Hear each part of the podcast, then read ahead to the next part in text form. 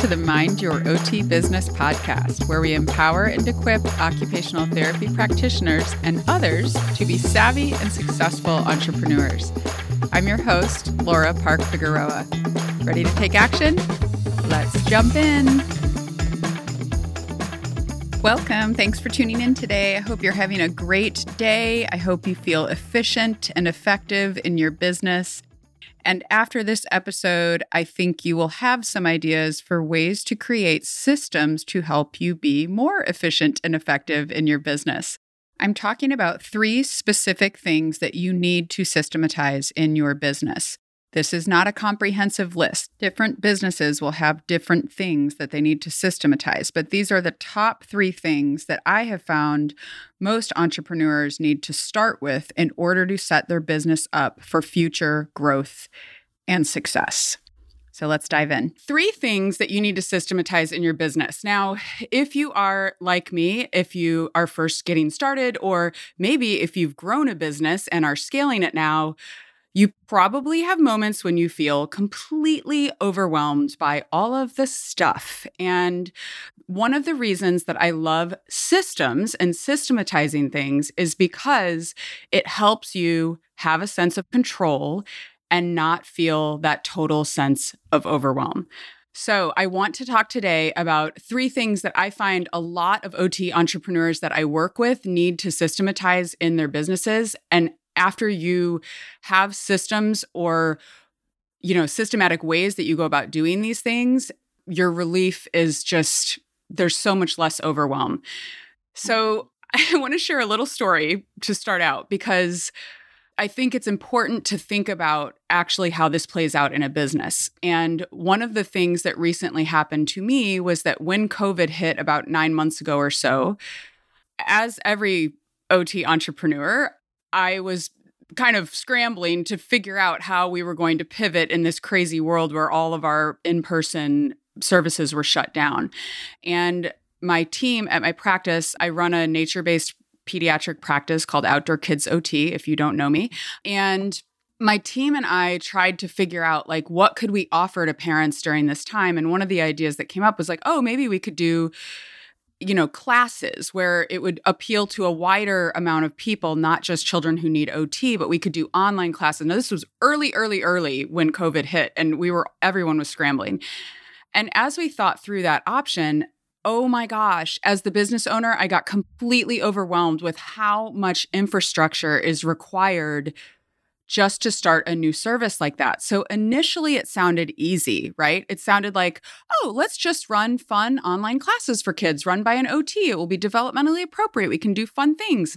And when you think about what is actually required to create a new service like that, all the systems that need to be in place around it, I got totally overwhelmed because I started thinking about marketing. It's a brand new service. Then we need the infrastructure. We need the the software platforms to be able to do that. We need a way for people to sign up so we would have to create all of these classes inside of our online registration platform. Just so many things that we did not have systems in place around. And so when you systematize these three things I'm going to share in your business, you have structures in place where you can more easily create new services because these things will be in place. So, okay, let's get into the three things I want to share. The first thing is service or product delivery. Now, the story I just shared is a very good example of how you would need a whole new system in place to create a whole new service, right? The main question here is Is it easy for clients to do business with you? Is it easy?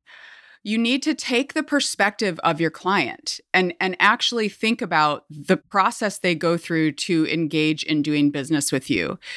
And if you are still using, for example, a good example of this is like if you're still using paper forms in a I'm thinking like a private practice, an OT private practice. I know many of you run non traditional businesses as well, but a good example is using paper forms still.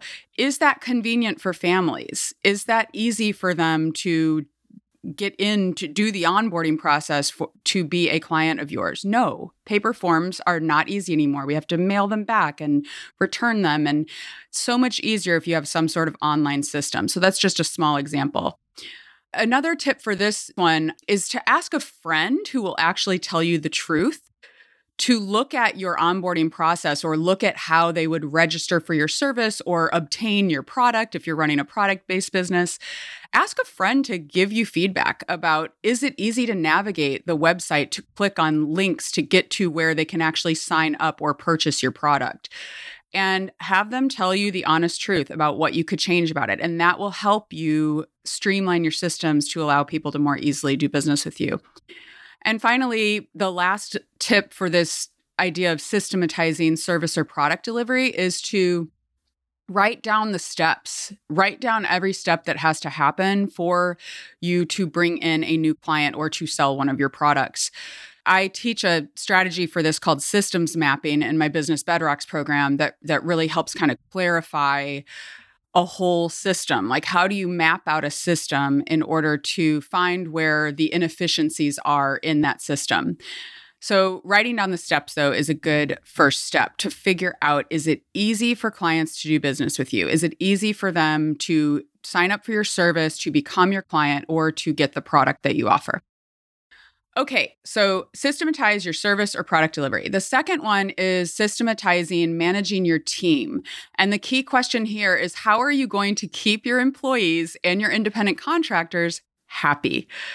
I, I know that all of you probably have a variety of different people on your team that you're working with in your business. But for me personally, I have three employees who are occupational therapists, and I have three independent contractors that do social media admin, uh, practice management, and my podcast editing and production. So there is a team of six people that I manage. And one of the things that I have found is really important is to have regular, consistent contact. So, in previous years, I used to do like an email. I, all of my employees are itinerant. We don't have like a main office, so I used to do a monthly email. This year, we've we have a new system in place where we communicate on a WhatsApp text thread, which has been really awesome to have that ongoing sense of community and communication with one another.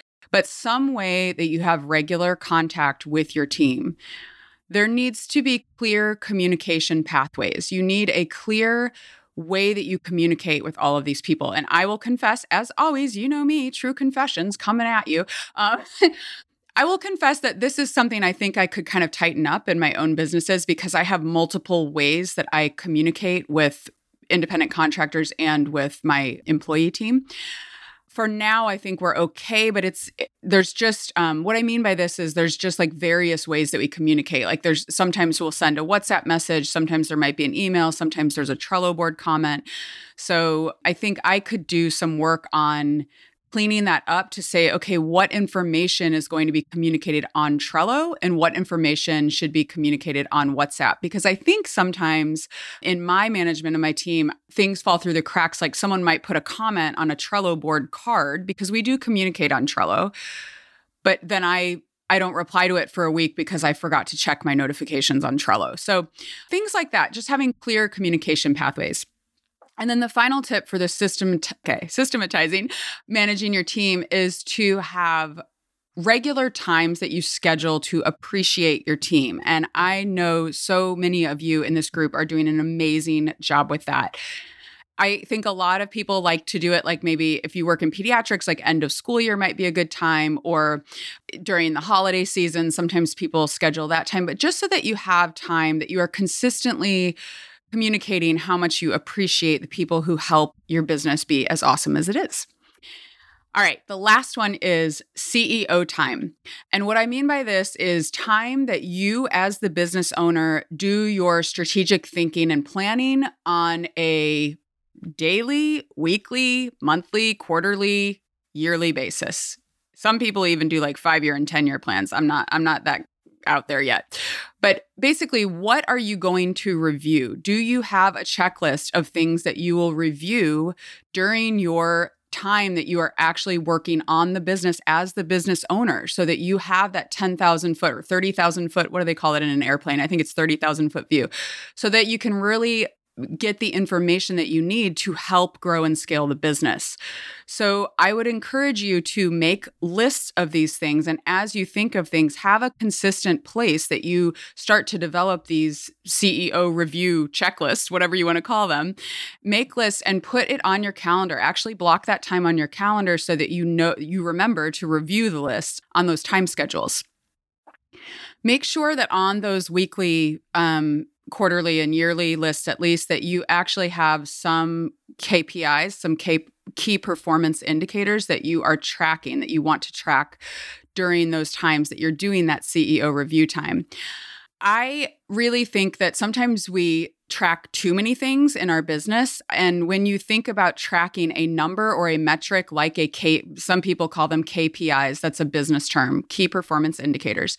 When you track a metric like that, you want to know why you're tracking it. Like, what is the outcome you're expecting to have? Like, tracking your followers on social media is not really, it doesn't really matter. Like, I like to track things related to revenue, like how many people did we get to sign up for this, or how many actions were taken on a specific social media post, because that helps me to create more content to help more people going forward if i know that you know this was the top post or the the top piece of content that got the most engagement on social media it doesn't matter about followers. Followers do not automatically translate into your business growing. Followers can be just people who are lurking and never going to pay you money for anything. But anyway that's that's another that's another live i could do. I, i'm on a big soapbox about that lately Okay, so that's it. Um, the three things, just to review, that you need to systematize in your business, among others. This is not a complete list, you all. I should say this, not a complete list, but just things that I have noticed that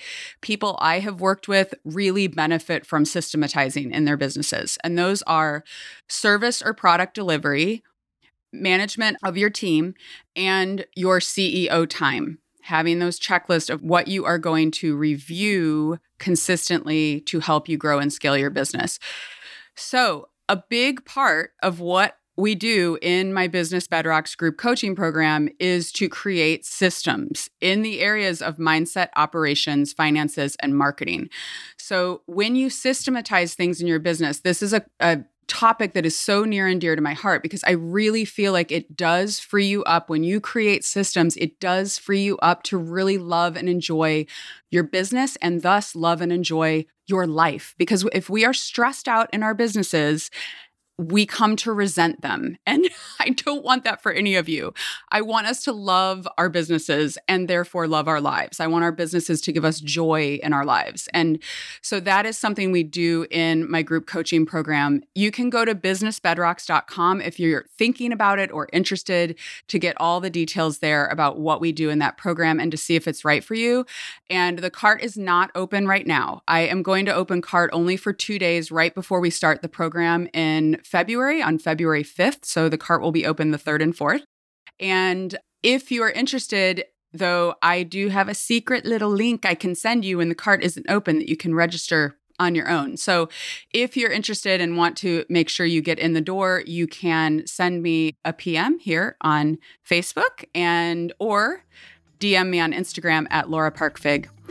That's it, guys have fun running your businesses, create those systems, and then be happy that you are less overwhelmed. Remember, those small steps make great gains over time. So until next time, mind your OT business.